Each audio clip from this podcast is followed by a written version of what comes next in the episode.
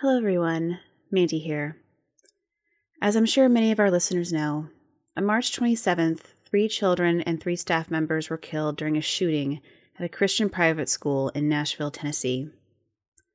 We here at Respect the Dead are saddened, outraged, overwhelmed, and frustrated by this news.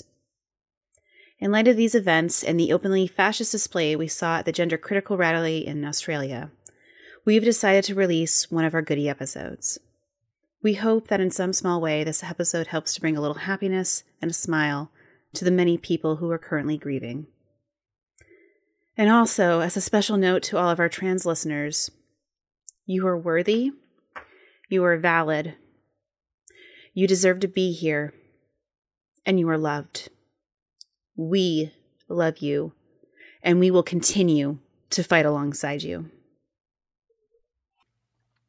Hello, and welcome to Respect the Dead, the podcast where we sometimes do. Sweaty, it's no surprise that everyone celebrated your demise, and now worms are eating your eyes. So don't you worry your rotting head as you sleep in your sodden bed. It's time to respect dead. I'm gonna play the song anyways because I just want to hear it. It's a fun song. I like the song. Why isn't it playing? It is. It is. You, can- Oh, you can't oh, hear it? I didn't get it. I Pieces hear it. Shit. I was say, God Hoots and I are like vibing out right now. yeah, I was like, why is everybody dancing? Join us, Kaylin. Join us. Join us in the desk shaking. no, you're both look. You both look like you're having so much fun. I'm so upset. You're so left out. I hear nothing. Oh my god. It's over. It's over. Oh It's my done now. god. I hate you both. We should keep all of this in. I'm like legitimately so upset right now. I know like, you are. I've never been like more left out of my own fucking podcast. Hateful. so hateful. My name is mainly Mandy, I'm Kellen Conrad. and I'm Hoots. Uh, and today we're doing something a little, a little Ooh. different, a little special. A little special. Um, I- I don't remember exactly when we had this converse this conversation, but we talked about how it I would do. be nice to occasionally. You do? Okay, you tell you tell a story. Regale us. It was it was after Roe versus Wade hmm was was repealed, was Yeah. stricken down. I don't know the appropriate terminology, but Hoots was like, Mm. maybe, maybe sometime we'll do a good episode because like things like this are gonna keep happening. And maybe we want to talk about something nice, Yeah. something uplifting because sometimes the world is garbage. And we're like, yeah, we'll totally do that. And then like now it's like months later and we finally Mhm. are. Well, you know, we had to. Uh, it was hard to switch. I, I we talked about this actually in the group chat, but it was a little bit hard to switch gears from going from just gleefully shitting on dead people we hate to actually having to find people we admire and are okay with and are sad that they're dead. It was it was such a switch. Uh, like I remember, I Mhm. initially had no idea who I was going to do because I'm like, wait, there are people who died that I admire, but I can't think of any of them right now. so it took me a little bit. It's so easy to think of people you hate. It Like it's like. I've got a constant list in my brain of people that I hate, whereas like people that I like, I don't think about. right, much. exactly. I feel like most of the people I like are alive. Is the thing. yeah, no, that's Like I, I, I don't really like a lot of old people, and those old Yeah. people are the most dead people. yep. So Old like, people disappoint you. yeah. So I was just like, I don't know. Most of the people I like are alive. Yep. Also, I'm gonna try and switch gears. You're like, it was hard to switch gears. I'm like, I have it. You're gonna be like, and then this person saved like 12 orphan orphans from a burning bus. And I'm gonna be like, only 12. well, at least they didn't. I'm gonna try and switch though. I, I'm I am gonna make a conscious effort because like this is my actual mode. Yeah. like this is my this is my baseline is just like shitting on whatever I possibly get. Yeah. can. Being a So, I'm- hater. well, that's yeah, why we just- started this podcast because we're all we're three best. We're so good at hating, um, and no one's better at hating. Than one of you, my Caitlin. favorite genders. one of the best genders.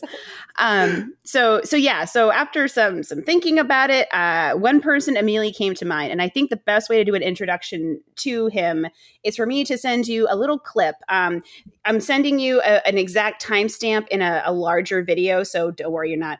I'm not making you both watch like an entire video, just a very specific clip that I think just introduces this person very well.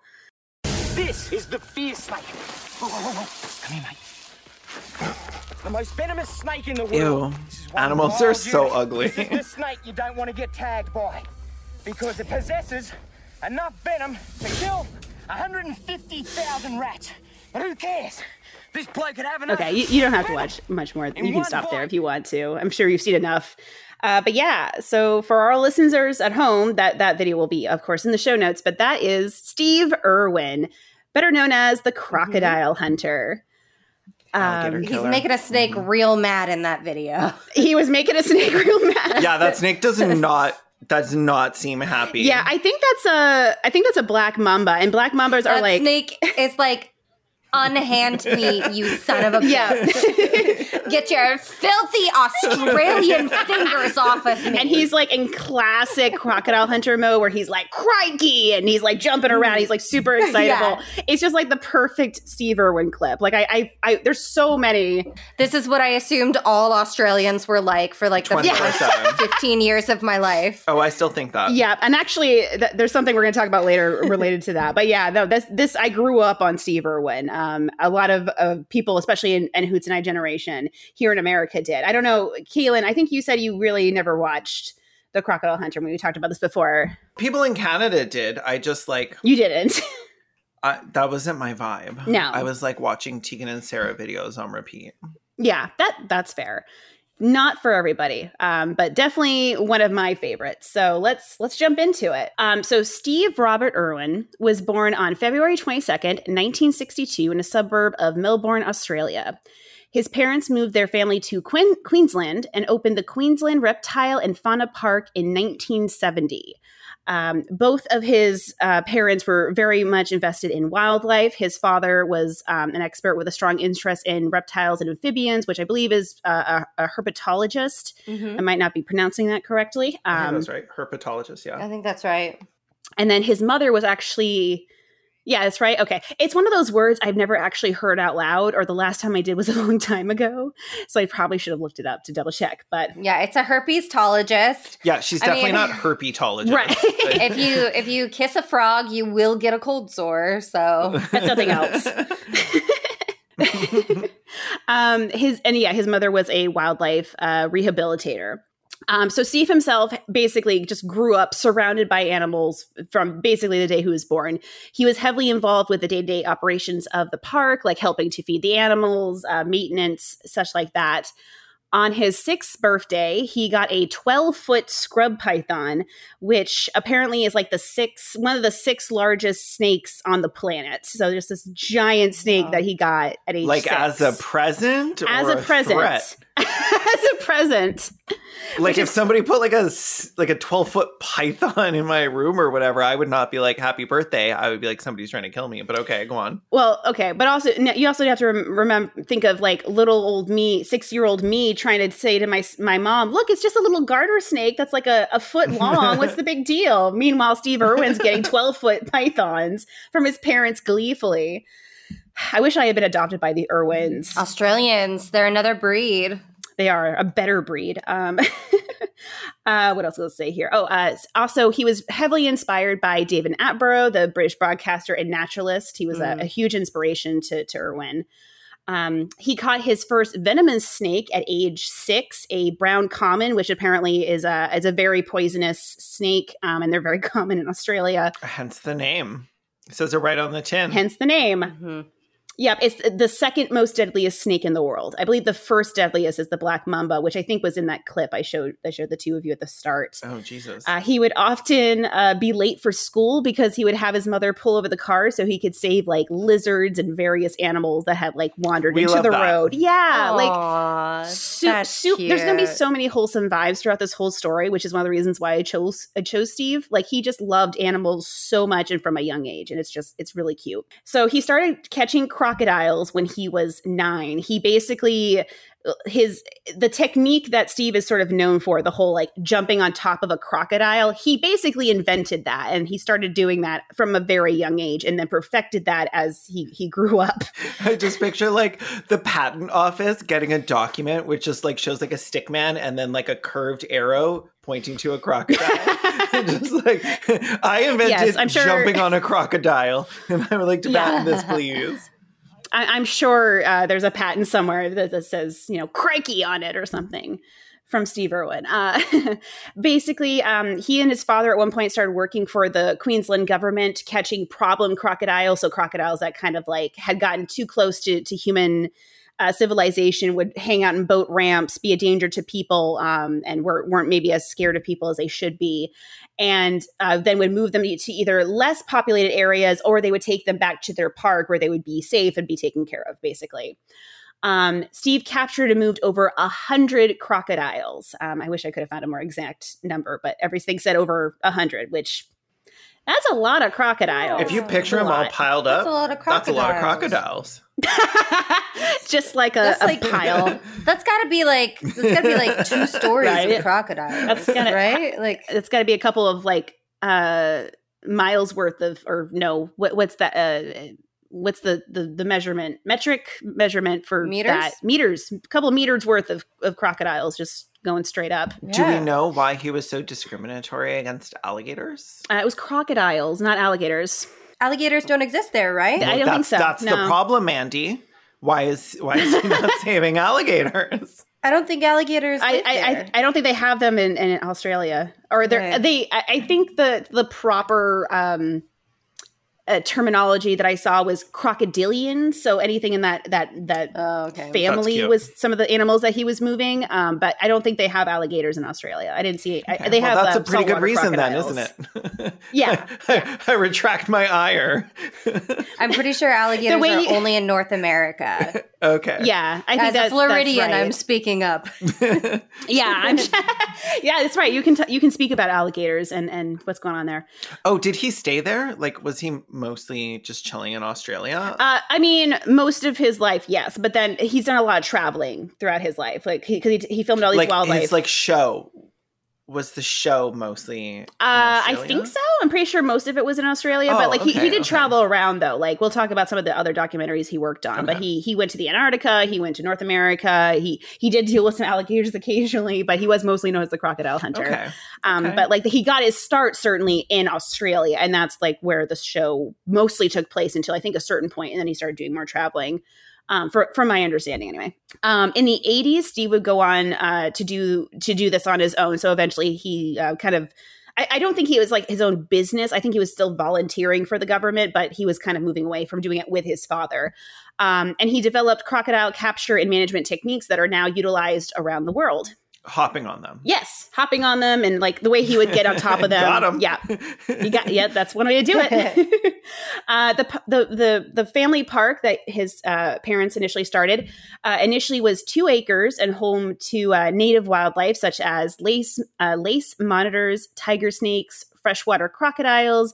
Magpie geese and kangaroos. Um, his mother actually made like little homemade pouches for the ki- for the joeys so that they could sit in them. Oh, baby. If you've never seen a baby Joey, by the way, listeners, they are the cutest. They just they're just all legs. They're so freaking cute. I love a little baby roost. They're so cute, but when I found out the inside of the pouch was not fur, I was like, I was disgusted for the rest of my life. I can't even think about the fact that anymore. The fact that it's Yeah. raw in there. It's it's raw that's some sick shit. Have you ever seen like um a video or like animations of like that little like fucking kangaroo fetus moving like up Yes, into the pouch. It's so weird. Yes. It looks like a little Disgusting. alien. I hate it. I hate it so They, much. they have to when they're Weird when they're animals. born they have to crawl their way into the pouch Mhm. it's and Uh, like no. it's oh they look like little worms but kangaroos don't have I to deal with childbirth because of that. Because it's just like a little. yeah It's just like a little coming out of your yeah it just it just out of your go vagina. about your day. Just go about your day after that Just a little. I like the sound effect should just have that Nar, I do effect. not. not this little, not this little spurt, this little spoot. Little spoot. we should call no baby little Bruce sploot. a little sploot ah, a little sploot I love that Oh no! I'm gonna write to Australia Zoo after this and tell them to change the name of baby Bruce. Rename marsupial fetuses sploot. Sploots. Thank you. Um, I apologize to all listeners from Australia right now. I don't. they know what they. Um, okay, so he took over his uh, parents' park in 1991 and changed the name to the Australia Zoo in 1998. It expanded to si- 16 acres and 550 animals by 2000, and then to 80 acres and more than 1,000 animals by 2007. Um, and when I checked their website to see where they're at now, they have over 1,200 animals and, oh, I didn't write it down there. It's on the bottom instead for some reason. Why did I do that that way? That was weird. 700 acres. Are some of the animals very small? Yeah, some of them are small. They have they also have like insects, they have scorpions, they have tarantulas. They got they got all kinds of stuff there. Oh Um God. there's lots of pictures if you want to go to the website. I feel the same way about zoos like this as I do about Jurassic Park. I'm like, you're just asking for trouble. It's just like alligators, snakes, scorpions, and spiders. I'm like, when they all break out, this is going to be just They've been bad. doing it for a lot Like- longer though than the park in Jurassic Park. In Jurassic Park, they never even opened before shit went wrong. The Australia Zoo at least has been open since the what was that, the 70s? So like they they, they got their Mm. stuff on lock now. That's actually kind of why I've always been like, overdue. "Eh, if we did Jurassic Park in the real world, it'd be fine because like we've done it before. right. Like we'll handle it. dinosaurs have got to be stupider than tigers, you know? I mean, probably. Yeah, that's actually fair. They had very tiny brains. Like if we can keep like a chimpanzee in a cage, I'm pretty sure we can keep we like, can some keep a stupid fucking, T-Rex in it. some yeah, stupid fucking like- chicken. in fucking cage. Exactly. Literally just a We big already keep chicken. big Like I know they want us to think raptors we, are so we already smart, keep ostriches like, and emus. Like those are basically just dinosaurs. Yeah, no, exactly. There's some like stupid fucking penguin. Stupid fucking penguin. Fucking penguin. I, I, I should have known that picking an, an animal lover episode was not going to go over well. Kaylin, Kaylin's like, oh, I'm supposed to be impressed by penguins. Fuck you. Some stupid rat fucking penguin. no, Kaylin likes rats. Just Some, not. oh my god. dumb turkey. so they fucking drown staring up at the rain. Oh, no. Okay. Am I supposed to be impressed? Thank you for speaking for me. I like that you actually can write in my voice. Yeah. Actually, like, I feel like I'm easy. I, f- I feel like I have a lot of catchphrases, and you could just say like the worst. But like you could think of like the thing that's like the the worst thing a human being would say, like the the thing a wor- the thing the worst human being would say about any particular topic, and then add a lisp, add an ussy, and like maybe call somebody a rat. like Just gotta add that go. ussy. Add that ussy, that Kaylin uh, magic. Kaylin do his I- magic. Ussy magic, that magic ussy. Magic ussy. I saw a tweet today. I saw a tweet today that I almost sent to Kaylin before I saw that they I already think I might have liked it. retweeted it. Oh yeah. that was like that was like my internet poison brain reading a menu that says citrusy.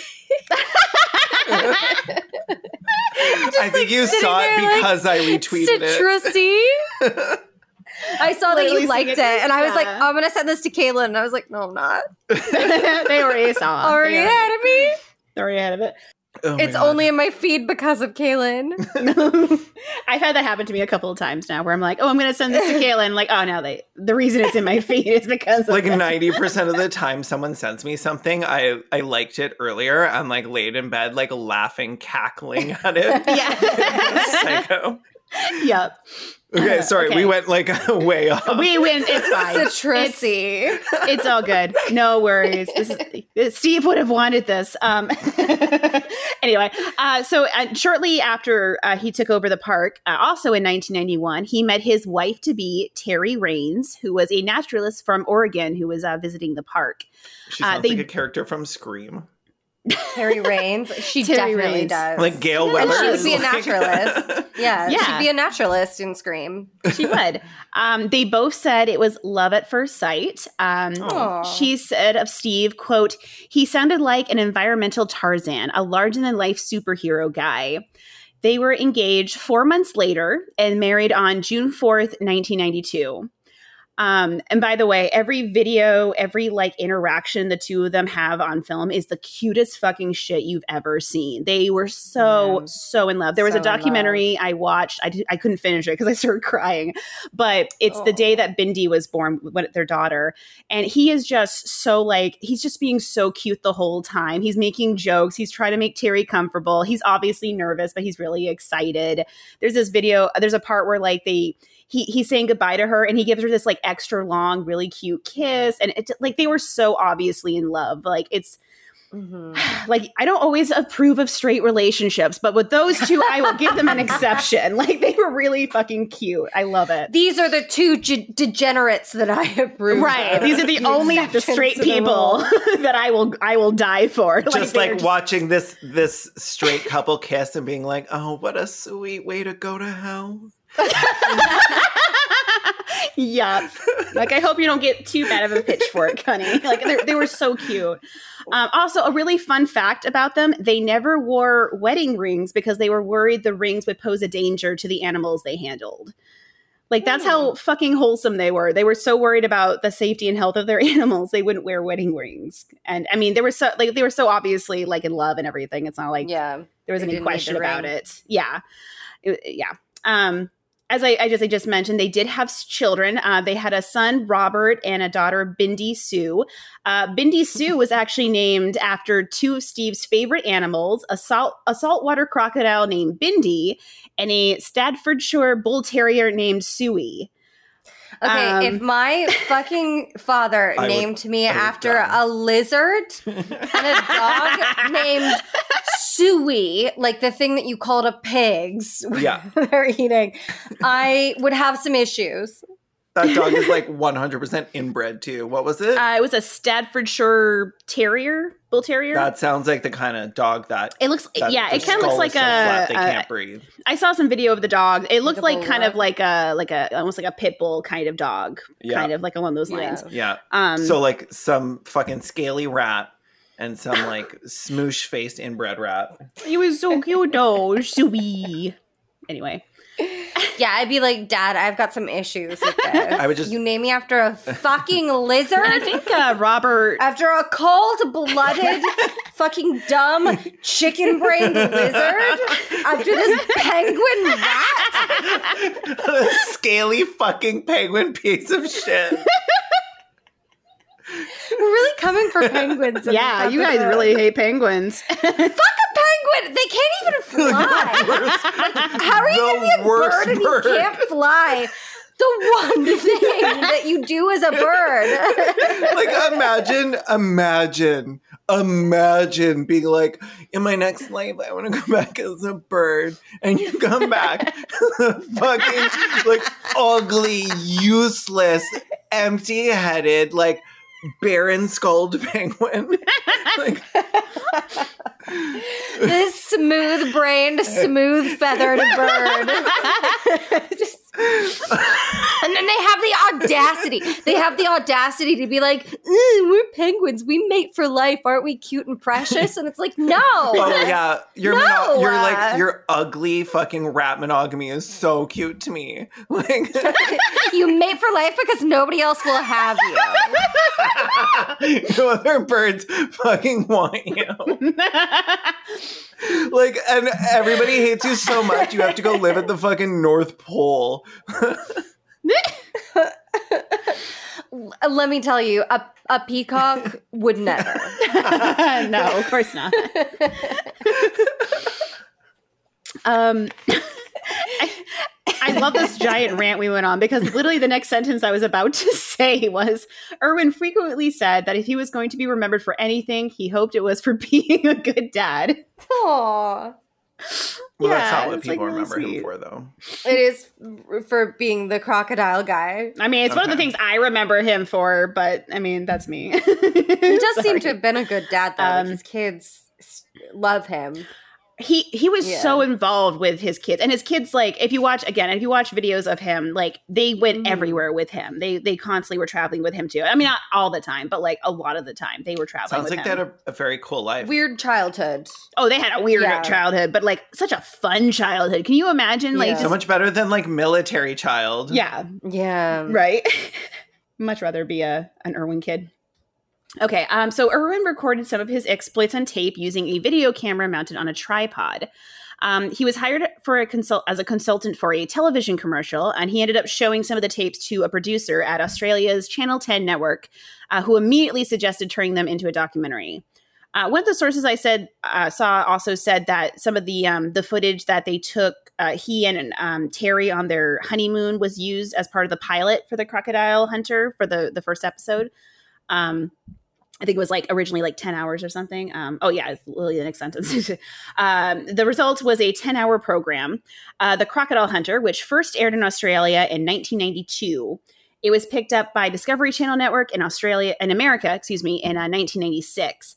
Uh, which I mean, that's that, that was certainly my introduction to Steve Irwin. I used to watch that show all the time. Uh, the show was successful in over 120 countries, reaching a weekly audience of over 200 million weekly. Jesus. Wow. Um, and by the my way, I looked it up, and the uh, the population of Australia is like 26 million. So, like several times bigger than the population of Australia was watching the show literally every week. Um, the Crocodile Hunter inspired two spin off shows, Croc Files and The Crocodile Hunter Diaries. Dear diary. Today I hunted a crocodile. Jumped on its stupid penguin back. I don't know why we're doing like any- Stewie Griffin voice. I don't know. I'm like, that's not Australian accents at all. Oh my god. I was actually worried about trying to do one during this accent. Uh, I just Oh, laughed no. so hard I almost blacked crikey! out. Wait, let's do it. Dear, dear diary, dear diary. Today I jumped Oh on my the back God. of a stupid penguin crocodile. We really are going for penguins. Oh, this no. Damn. Uh, if there's any penguins listening to this episode, I'm sorry. um, yeah, and there was uh, there was also a movie. Actually, I think the clip I showed the two of you is from his actual uh, movie, which was called Collision Course, and that came out in uh, 2002. Uh, mi- very mixed reviews. It wasn't very good, but you know, That still. review didn't feel very mixed. no, because it's not Wasn't very, very good. good. but that's, that's my personal review. It's, I mean, it's a movie, but anyway. I trust you. Um, Animal Planet ran a week long Croc Week marathon annually from 2000 to 2007. And I believe um, it usually ran like the week of June. So, you know how there's like Shark Week? yeah, yeah. It's basically that, but Croc Week. Dope. And I, I remember watching that too. So, off camera, Steve's work helped reveal a lot about the lives of crocodiles that has really helped change the way people um, understand them. He actually uh, did a partnership with the University of Queensland um, by tagging several of them so that they could uh, learn more about their travel patterns, their territory, territories, and their social hierarchies. Um, I didn't know this, but crocodiles have like very complex social structures. Um, there was this interesting clip I saw where like birds. yeah, they're like constantly they're like all eating like a hippo that has died. And it's interesting cuz like whenever you think about crocodiles eating, they're always like it's like a feeding frenzy, right? They're like turning and they're doing their death rolls and all that. But in the the that in that moment Steve notes that none of the crocodiles are getting hurt. None of them are hurting each other. Like there's a very much a Hmm. a system in play. It's just that to the outside looking in it doesn't look like that. So it's it's really interesting. Like they're they're actually really Mm. cool animals. Organized chaos. Yeah. Um, and that's kind of the thing that made Steve, I think, kind of important in his work is that he really was trying to show this like exciting, interesting side to these animals that were kind of considered dangerous and ugly and not fun and maybe a little smooth brain, penguin backed and all that. Uh, you know, like, and he did that not just with crocodiles, he did that with like scorpions, uh, obviously lots Oh. of poisonous, dangerous snakes. Uh, all kinds of animals. Um, so like that was kind of like his thing. Like if you ever watch a, an episode of The Crocodile Hunter, he would be like, "Oh, isn't she a beauty and gorgeous?" and just like constantly loving on these animals, and that was very charming to people. If you're not Kaylin, Loving on them by like picking them up and shaking them around. a little bit. That's, that's one way to love Yeah, somebody. Just like it's like I hope you don't mind. Um, I am going to look like a like pixelated Ellen DeGeneres and shake you like a rope. world's most world's most poisonous Yeah. Hope you don't mind. Steve was a passionate, con- passionate conservationist and environmentalist. He believed it was his purpose in life to save endangered animals and help people learn more about those species, feeling it was important to share his enthusiasm and excitement rather than to like preach at people or speak down to them. Uh, I have this quote for him that says, um, It excites them, which helps me to educate. I believe education is all about being excited about something. So if we can get people excited about animals, then by crikey, it makes a heck of a lot easier to save By them. crikey! By, By crikey. I love it. It's like the most Steve Irwin quote ever. Just It inserts feels made It's up. very it's very iconic. It does. He must, he must have tried to trademark it at some point. he- like Paris Hilton tried to trademark. It. I was about to say, hot. that's his Uh, he version of might have. Hot. I don't know. It, Yeah. it might have been. It's quite possible. Wait, what was it? By crikey. Oh, by crikey. By My brain crikey. was like, that's crikey. That- That's crikey. That's crikey. I want that on a shirt. That's crikey. I want that on a, sh- like a pink oh, shirt. That's like that's crikey. And it's just like That's Steve, crikey. little like little I'm flamboyant 100% going to start saying this. Yes. That's crikey. That's crikey. oh, I love it. I fucking love it so much. Just about anything. Oh my God, too. that's it doesn't even matter. Just like, crikey. oh my god, that's crikey. Yeah. And I, I will I will acknowledge that he is not universally loved. Um, there were some critics, especially in Australia, who uh, had some issues with him. They felt like he was essentially um, playing into every stereotype that Americans have about Australians. Yeah. They were like, we don't even say Right. like, Um, They're like, he's such a horrible stereotype. That's crikey. yeah, that's crazy. Um, and it's actually incredibly crikey that he would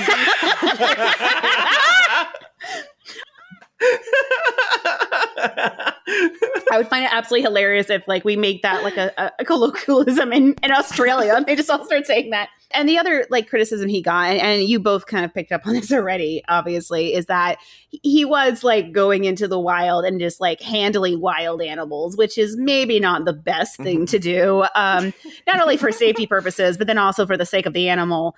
Um, and I and I'll be honest with you, I wouldn't say they prefer it. Yeah, he's using my tactic. my tactic, which is just like when I go over to someone else's house and meet their cat, even if their cat doesn't like me, I'm like, come here, I'm gonna hold you. and you're so I'm gonna cute Keep you in my You're lap so- and squeeze you until you like me. by You're crikey, you will like me. Just no, just stay here. Just stay here. yeah. Just stay here. yeah and, and i'll i'll be honest i have kind of mixed feelings around it because on the one hand it was obviously it's not obviously you know maybe don't do that because you don't want to disturb the animal it's better to like see them like interacting as naturally as possible Yeah. aggravating an animal is probably not a good idea for many reasons and not just your safety but also the safety of your crew But it's such good TV. but it's Yeah. it's such good TV. It did get people engaged. It got people talking, and it did help spread awareness about stuff again that we now kind of just know about animals in Mhm. this more that we would never have known if it weren't for Steve Irwin. So like, I I get the criticism, and I'm not saying it's wrong, but there's a part of me that kind of is like, eh, it worked out. It's fine. It worked out.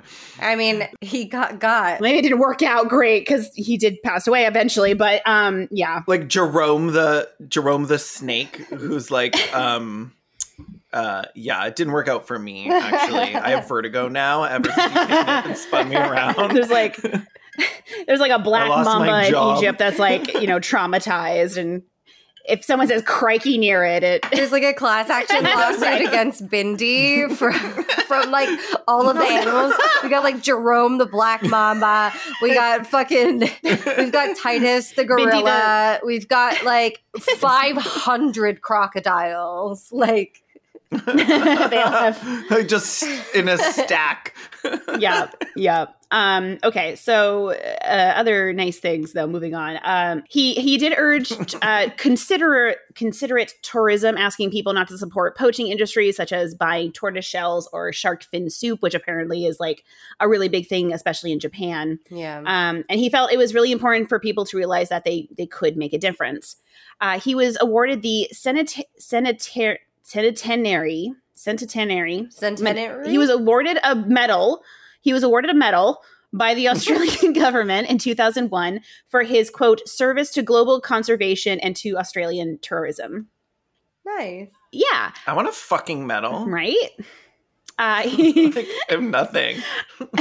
he founded the. Uh, I'll make you one. Best YouTuber ever. you I'm You gonna buy did one for myself.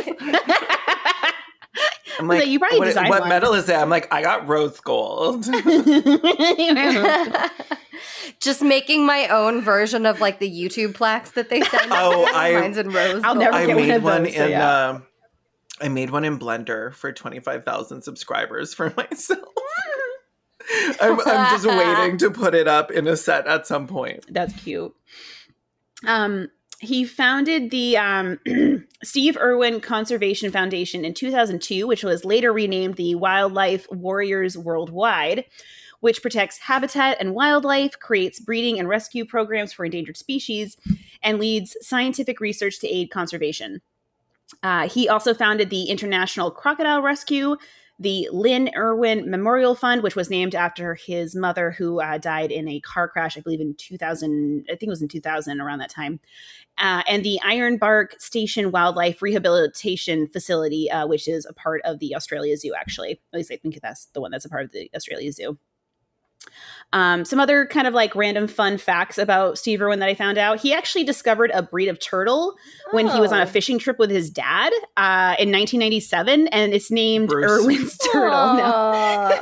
Irwin's Bruce. turtle. Uh, and I've seen pictures of it. It's it's it's kind of cute. It's got this like really long neck, and it's it's just it looks kind of funky. Like it's a turtle that's gotten like it almost looks like it was put through one of those weird filters where you're if you move your face, it gets like weirdly elongated. Mm. It looks kind of like that, but with a long neck. Not you thinking that I wouldn't want to see this turtle. Look it up. Hold. Go ahead and look it up. Viewers, look up this Drop it in the chat, It's Kaylin. Irwin's turtle. It's really cute. I will. Oh yeah, please do. I should have had a picture ready. I'm sorry. I failed. Nor it is kind of she's a buggy little thing. it is, but it's it's really cute. I like it. I'm looking up a photo, but like every time I send photos in here, it's like this horrible. Oh, Okay, I he looks like real. the turtle from the Neverending Story. Hmm. Kinda. It's hard to see from that particular angle, but like it does have like a it has a pretty decent long neck. Um, Decent neck. That neck, that neck dough. By That neck's crikey. pretty decent. By crikey. yeah. Now, uh, despite him having a, a grand love for many animals, there were a couple animals he was afraid of. Um, he, for example, he was afraid of hippos, uh, which makes sense because hippos are As he should be, terrifying. yeah. I'm scared of hippos, and I've never even been around one. Um, there's actually a That was the first place my mind went. Those are the worst animals. They are terrifying, uh, and they are so like they, their moods change on a dime. Yeah, yeah. No, pe- I think more Mhm. people get killed by hippos than crocodiles. they're murderers. Um, Psychotic. They're they're The horrible. worst animals. Um, I think more than sharks too. yeah, probably. Mhm. Like they're they're really aggressive. Um, there's actually a story that he has shared before about being like knocked out of a canoe by some hippos, and then he like gave them this like big wide berth, and he left the canoe. He just abandoned the canoe. He's like, it's the hippos now. Jesus. Uh, also, he said that he weirdly had a really hard time handling parrots. Uh, he just could not. Birds, uh, parrots did not like Really? him. Yeah, he said that they like like to bite him a lot, and he just could not seem to ever figure out parrots. So, which kind of that also honestly kind of makes sense because parrots can be very temperamental. They're very smart animals, and their their moods can also change on a dime. So, it, it does it kind of makes sense that he had a hard time with parrots. Well, they also don't like being like like you don't jump on a parrot's back and expect it not to bite you. I don't think he was ever. bite- I don't think he was ever jumping on parrots. But I mean, maybe he was, but I don't think he was. They, they don't like they don't like somebody like loudly coming up to them and like grabbing Yeah. them. They're like absolutely Yeah. the fuck not. I'm They're- the they're loud also bitch here. Like I am the loud aggressive Like uh, bitch. the way a crocodile. Look at me. Look at you and look at me. look at you, now look at me. I love it. Who do you think is allowed to be the loud queen here? Yeah. Fucking macaws are like, Like no, you I am didn't. seven million centuries of evolution of penguin. I am at the top of my fucking game here. I love it. Don't you fucking come into my fucking jungle and try to poke me around. you little you little Australian crikey loving bitch. I need this animated. yes, please. This is hateful little bird pointing with its stupid little talon. And it needs to be like a cockatoo or like or like like an African gray, like one of those kind of birds that's just like really intense. I want like a shitty parrot, like a budgie. no, uh, budgies wouldn't do Really anything. aggressive. Oh, Oh my god. Oh my God. look at you. Look at and now look at me. me. Um, look at me. Oh my god, we still have so much to get through. Um, okay, so it's a sorry. fine. It's fine. it's so good. Uh, one time, a crocodile named Graham. We, we I mentioned Graham to you both earlier. Um, Graham. Graham, Graham, who was actually Oh, um, Graham the the boy, the boyfriend of Bindi, apparently the saltwater crocodile. Like that was his girlfriend. Oh, I was like his daughter. No, the one that his daughter's named after. Uh, Buried the lead. yeah, sorry. His daughter's fucking a lizard. no, It's an unconventional relationship, but dad was always supportive. He's an ally. no. Uh, oh God. Okay, so one time Graham attacked uh, a longtime friend of Irwin's named uh, Wes M- Mannion. Uh, Steve, Was that a crocodile? No, Wes is a human. Okay.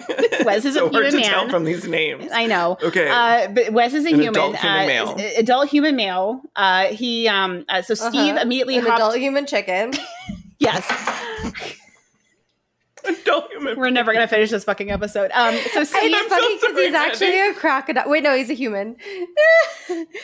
Wes is a human. Graham is the crocodile.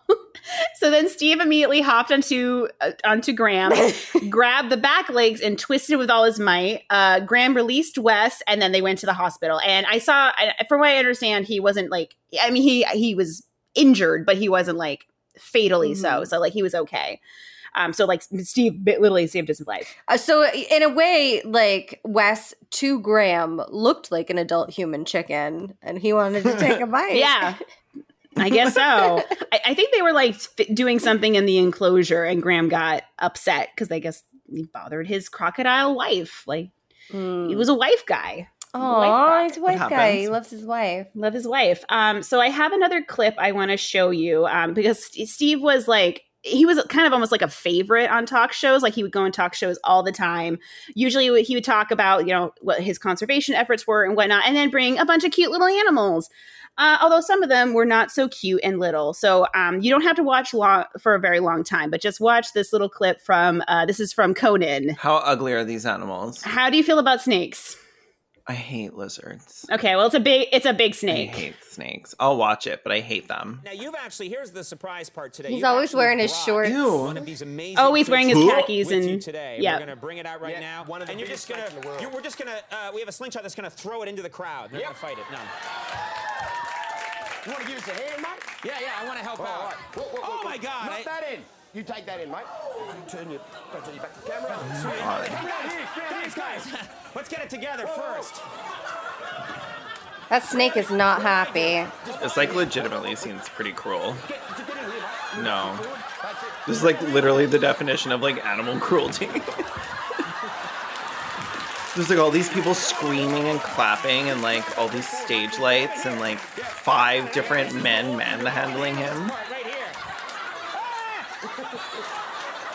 Hang on. Hang on. Yeah, hang on it, fellas. That's real technical talk. Okay, you, you don't have to watch anymore if you don't want to, but like that that was kind of like a common thing was like Steve bringing on crocodiles or snakes or whatever. Like there's actually a clip I found where he's on Jay Leno and there's a crocodile that he brought with him and the crocodile almost gets Jay Leno at one point, like or gets close enough to be concerning. Uh, so that was kind of like a thing that that happened quite a bit. Yeah. Jesus. I mean, I'm sure the audience loved it. They were like clapping. Yeah, they They're were like, I hope it kills someone. Yeah. oh god they were laughing I, I will say at a certain and, and just so everyone knows there is a point where steve goes hey we should probably just put the snake down because clearly the snake's not having a good time so like he he did care about the welfare of his animals like I think that time was when the snake was in like Australia in like in like a tree or something. Just ripping it out of the tree. Like, look at this beauty. okay, so uh just like listener warning, the reason why I'm so annoying about this is because I'm a fucking vegan. Um so my opinion is clearly biased, but like I just see like a an animal struggling to get away. I, I i chose a bad person to talk to, to kaylin about i should have picked somebody else i and i'm realizing that in real time I think no. I think he. I think he's he was largely a force for good. Just uh, we contain multitudes. we contain multitudes i like that and we can make fun of him for like picking snakes out of a tree and like sticking his fucking face in their faces because it is funny. well, he doesn't seem like a bad person. No. I'm just like maybe not maybe not on like on like nighttime TV. Uh, Should we bring these animals? He's a good guy, and it was only a matter of time before he got murked by a fucking animal. blah blah blah. Uh, and, and he did appear in some other uh, things as well. Like he had a cameo on Doctor Dolittle 2, which I don't think I ever actually saw the movie. Uh, he was also apparently in the Wiggles DVD called Wiggly Aw. Safari, which was filmed at the Australia Zoo. Oh wow, he is Australian royalty.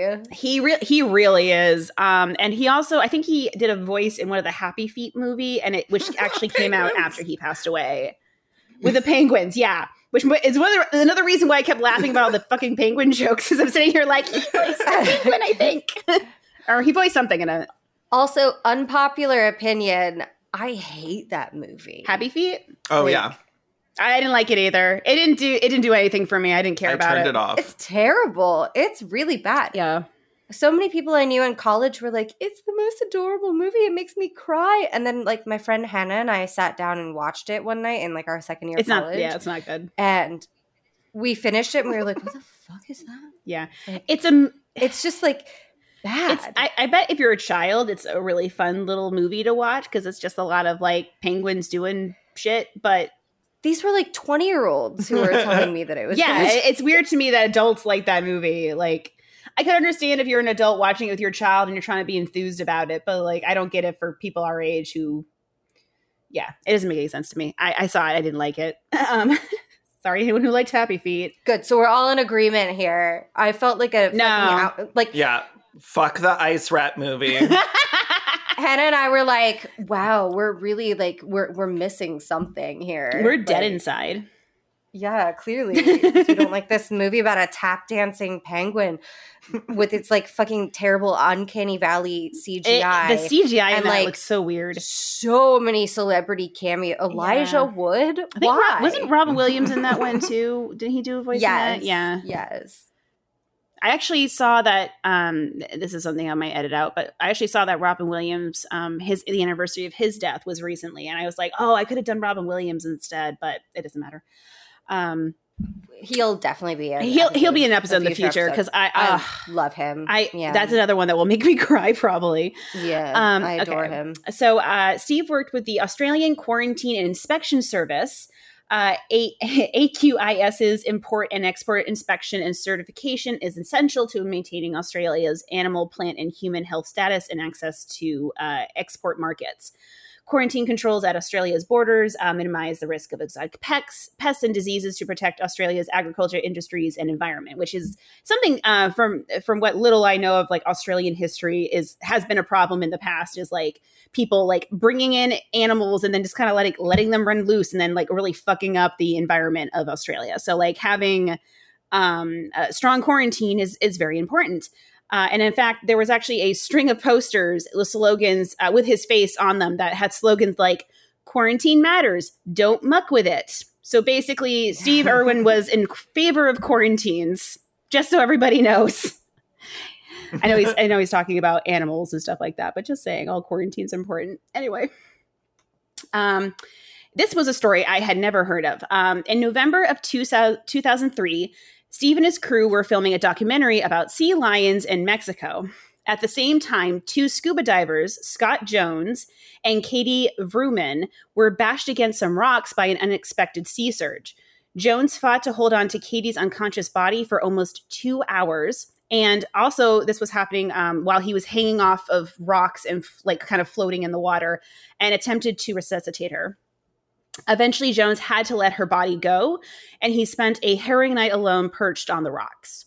Steve and his crew God. actually uh, heard the distress signal about a couple of divers who had gone missing and immediately paused production on the do- documentary to jump in to help them out.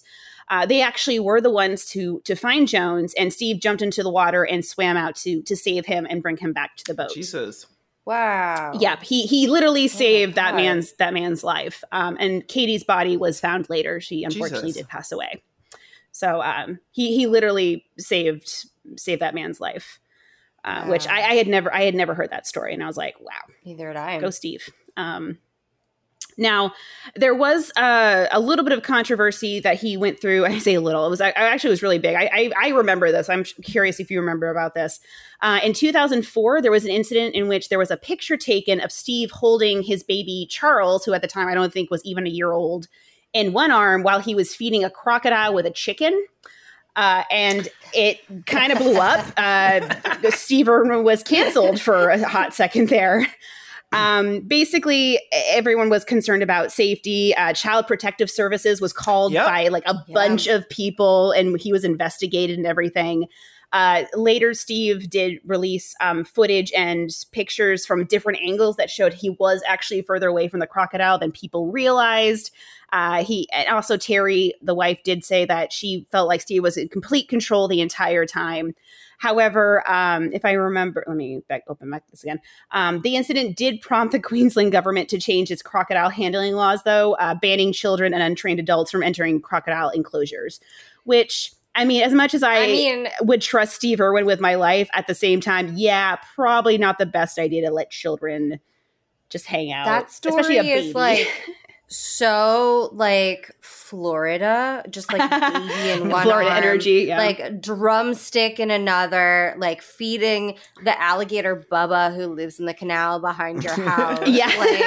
like we haven't changed any laws in Florida about that. It's just like every guy named fucking Gog or Chuck that you know yeah, Gog. yeah. I'm like, I know so many guys named God. legit like one of my one of my friends in high school living in uh, he lived in north fort myers and his neighbor was a guy named gog who just like sat on his porch with a shotgun um yeah and I, and I remember when this, this this all went down like it this was kind of before um i don't think twitter was really a thing at the time or if it was i wasn't on it anyway. Um but like i think about if that had happened now and how twitter would have definitely exploded there would be everyone's hot take about like hashtag steve did Mhm. nothing wrong and hashtag you know cancel the crocodile hunter or whatever. It would have been a whole thing. Um but anyway so that that happened. I don't think any file uh charges were ever filed or anything like that. Like it, it ended up blowing over, but it was like a big deal at the time. Uh, the other incident that happened in 2004 is that there was a documentary he filmed in Antarctica um, where there was a lot of concern about how close he was getting to the penguins, the leopard seals, and the humpback whales during filming. Um. And there was an investigation, but there, he was never charged with any crimes or anything. And my understanding was that investigation was over and done with very quickly. Um, so nothing really came of that either. So two, 2004 was kind of a rough year for Steve. Um, and now we get to the sad part. So, as I imagine most people know, uh, Steve died on September 4th, 2006, very unexpectedly. Um, he was filming a documentary series called Ocean's Deadliest in the Great Barrier Reef. He and a crew, uh, a camera guy, I think his name is Joe, they went off to basically film some kind of like random stuff because they had some downtime. And during this time, he was uh, stung unexpectedly by, stabbed by a stingray. Um, his crew called for emergency medical treatment and tried to revive him with CPR, but he was pronounced dead at the scene when the emergency medical team arrived. Um, it's believed that his death is the only fatality of a stingray ever captured on video. Uh, Terri was given, his wife was given the footage, um, and it was never broadcasted. Um, he was 44 at the time. There were some people who tried to claim that he must have been doing something to provoke the stingray because I'm not sure if the both of you know about this, but stingrays are like the m- notoriously docile. Like it takes a lot to. Mhm. Most injuries that happen from stingrays are from people because they tend to be in like shallow water. It happens usually because people step on them because they don't see them, them. because they, they kind of Yeah. bury Yeah. themselves into the sand. So usually when you get hurt by a stingray, it's just like you step on one, they stab you, and it hurts, but you're fine. Um, I Yeah. looked this up, and it's like one to two people a year maybe die from stingrays. So it's it's very rare to happen. So it was kind of almost like a freak accident in a way, or that that was kind of the way it was um, reported on. Yeah.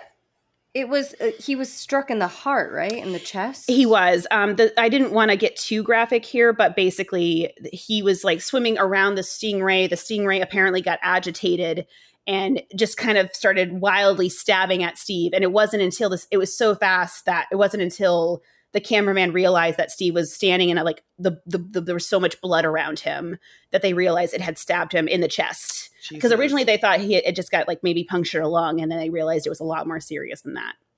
Um, and of course, there was a fear of the blood attracting sharks, so they like tried to get him out of the water as quickly as possible. Um, and I didn't yeah. even know. Again, grew up in Florida, which is like the Australia of the U.S., um, and we have a lot of stingrays there. Mhm. And I didn't even know that they could actually use their stings offensively, Mhm. um, offensively, uh, because what I had always been taught was like basically their stingers worked like the way our um, reflexes work on like our knees or whatever Mhm. um, where like if you step on them, the stinger just pops up and hits you. Yeah. But they won't like they won't like offensively like try to stab you or anything. right. Um, it's and that's why we're taught like the stingray shuffle when you're like out in the water. You have to shuffle so that like if yeah. there's little stingray, he'll swim away. yeah, Um, so I didn't even know that they could fight. yeah. I think honestly, this was very surprising uh, to to a lot of people, and and there were some like people who tried to claim that he must have been doing something to to warrant this reaction from a stingray because they're so docile and they they don't do that typically.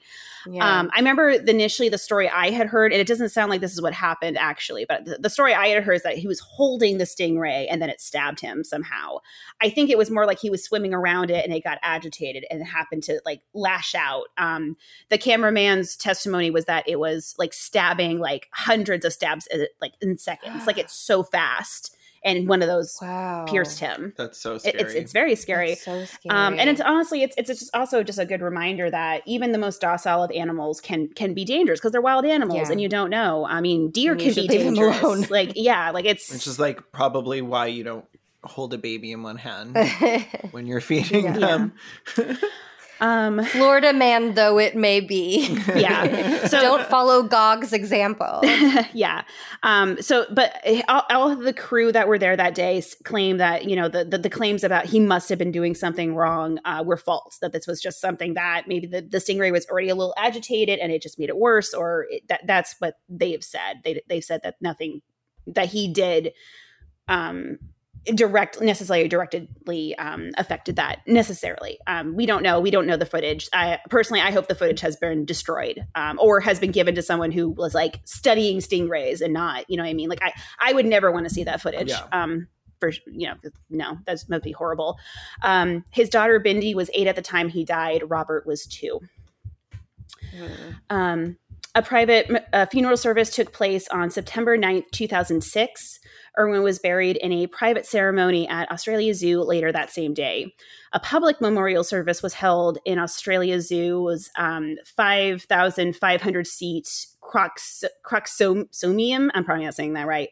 It's Croc and Museum mushed together, sorry. Uh, on September 30th, 2006. Croxium? Cro- Croxium? I'm gonna. I'll. Cro- That's, hard to say. it's really hard to say. I'm gonna put it in the chat so you can see it. Croxium. Croxium. That's that might be how you say it. That that's the word. I just put in the chat. Croxium. Crocoseum. Croxium. Crocoseum. Crocoseum. It's a really hard word for me to say. I'm sorry. Like mausoleum, but yeah. crocoseum. Crocoseum. Uh, it was on September 30th, 2006. Uh, this service was broadcast live, and it's estimated to have been seen by over 300 million viewers worldwide. Jesus. Wow. Um, yeah, uh, there there are some like a- after his death things I'm going to talk about now. We'll go through them kind of quickly. Um, shortly before his death, Irwin had been considering joining the Sea Shepherd's 2007 to 2008 voyage to Antarctica to disrupt Japanese whaling activity. Uh, d- following his death, the organization suggested renaming their vessel and uh, in his honor, and um, th- this idea was endorsed by Terri.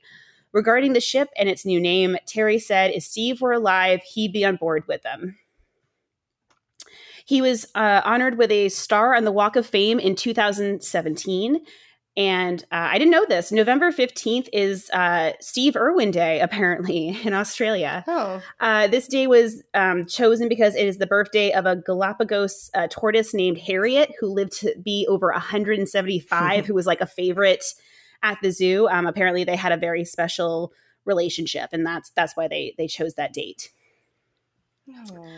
We love you, Harriet. Right? Uh, I saw some video of Harriet, and she just looked really cool. She was just a she's a big old tortoise, just like just chilling out. Like, good for Harriet, you know? Oh. It's really cute. BT Dubs, time out. Whenever we do the Robin Williams episode, we have to talk about Coco the gorilla. Yes, we do, Coco. Yeah. Coco the gorilla. Have you? Coco. Coco loved Robin Williams. She she tried to fuck Robin Williams. She loved him. Coco Coco loved him. I would- Coco mourned him. him. when he died. She did. Somebody somebody It was so in and said, sad. I Robin died. And Oh, she, we could do an she episode signed on- sad. we could do an episode. We could do an of episode on Coco. she was a good The gorilla. sweet girl. Sweet girl. Her little kitten Coco and her balls. kittens. Oh. Her ball. Oh, anyway, sorry. Um, okay, I, I have two two last things here. Um, not two last things, two paragraphs. Okay. In 2007, Bindi released a documentary called "My Dad, the Crocodile Hunter," which is the documentary that I tried to watch for this uh, this episode, and I couldn't get through it because I Oh, kept that would crying. be so sad. Yeah, like all the that's so video Coming from the daughter, all- that's so all much the video. Yeah. Um, it was also kind of acted as a, an intro to her series that she started, which was called Bindi the Jungle Girl, which I did watch a little bit of, but it was definitely more for like little kids or like smaller kids. Like it Mhm. wasn't really Yeah. for my age group, but it was it was still very cute. Like she has her dad's enthusiasm. Um, both of his children have very much continued on in their father's line of work and efforts to educate the public about animals. Um, Robert actually recently announced, uh, like we're talking like June of this year, um, that he's actually leaving the Australia Zoo to film wildlife documentaries like his father. And he also is apparently um, a really talented uh, wildlife photographer as well. Um, How old is he now? he's he I think he just turned 18.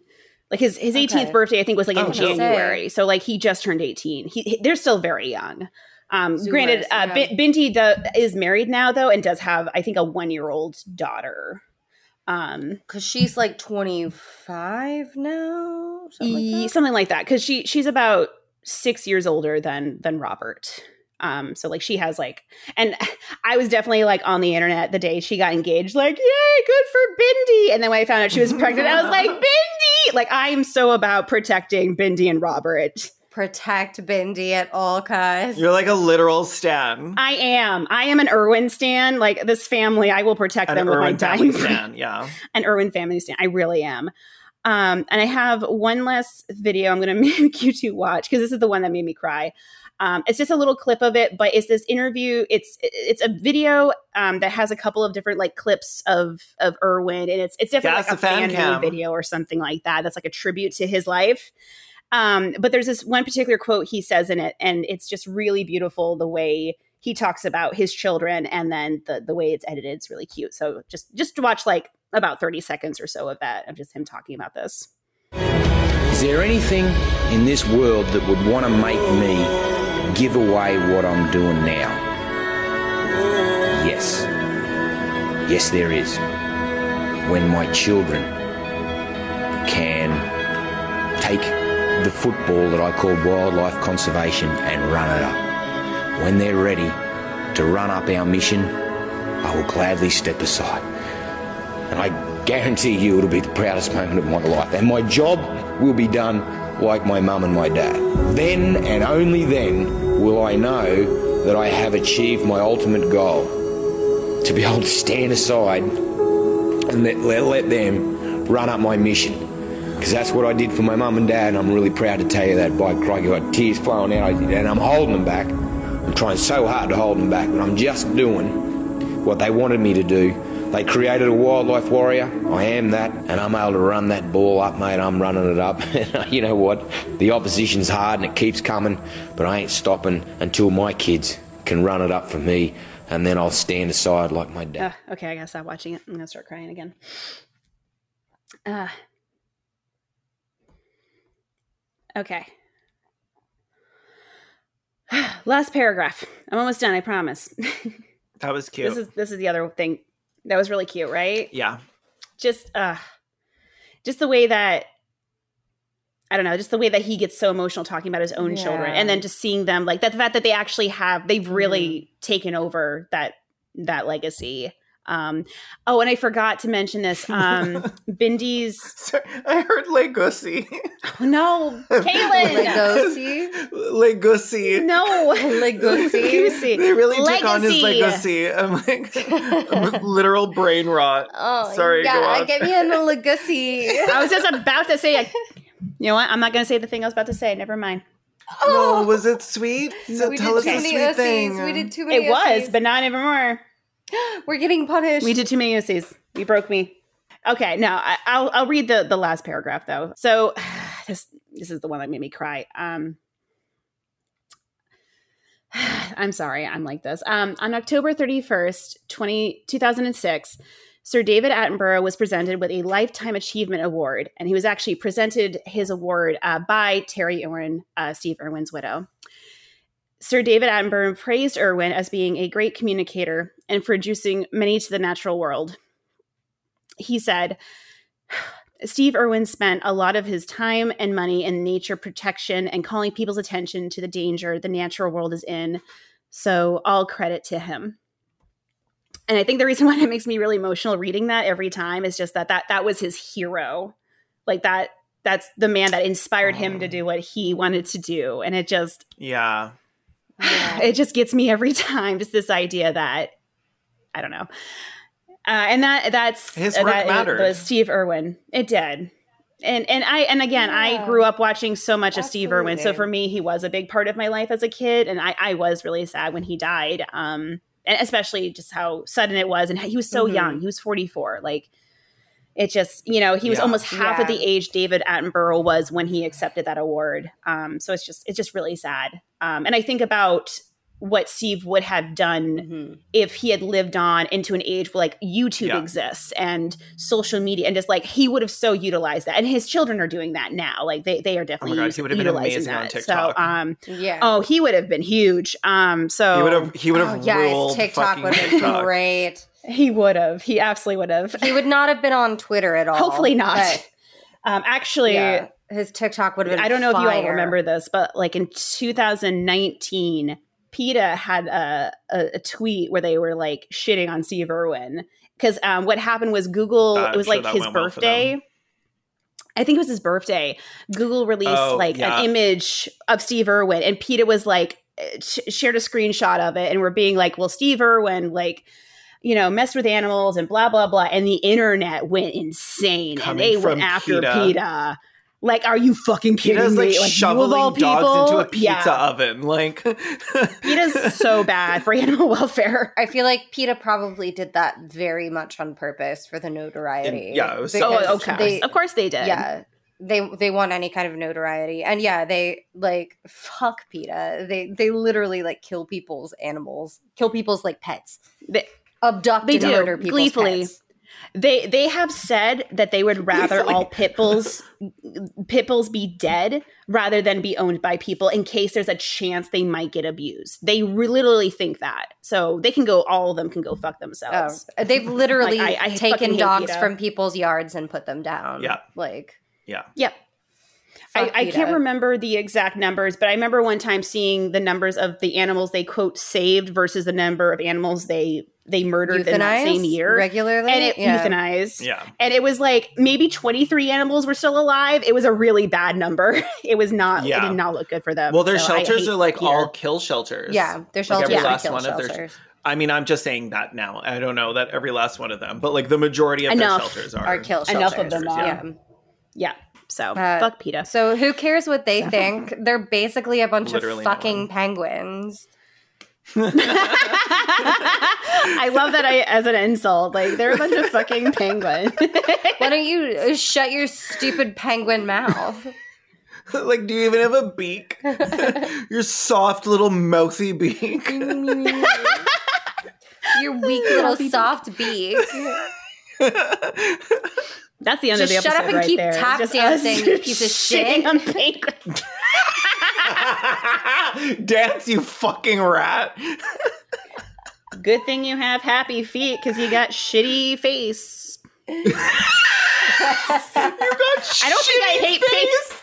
I don't think I hate penguins as much as you do. That was actually So that was the it's not a penguin. subtitle. That was so That good. was the subtitle of the Okay. original movie. Happy feet, comma shitty face. shitty face. All right. Oh my well, thank you all for listening to me uh, standing over the Steve Irwin. It's it's okay if no one else. Oh, it was with me, so but good. Thank you for Steve This is telling my us. favorite No, episode. it's Kaylin's favorite Yeah, you're episode of all time. 100%. Thank you so much for listening to this episode of Respect the Dead. You can follow Respect the Dead on Instagram and Twitter at underscore Respect the Dead. If you want to follow us individually, you can find our socials in the show notes. And you should check out our YouTube channels. We don't shit on dead people there as often, but still, we're making tons of cool stuff. If you enjoyed Respect the Dead and would like to support us, there's a couple of ways to do that. You can give us a review on Apple Podcasts or wherever you found us. If you leave us a review, we can read it out on the podcast. Reviews are the best way for new listeners to discover the show. Give us at least five stars and then share us with a good friend who likes venting about dead people. You can also give us some money over on our Patreon. Patreon supporters get some cool bonus content like bloopers from the cutting room floor and even coming up with a fake sponsor ad that we'll read in an episode. It has to be a fake business though, not your MLM henny. Thanks so much for listening. Join us every Monday for our next Worm Feast. I'm Kellen Conrad. I'm mainly Mandy. And I'm Hoots. Bye. Bye. Bye.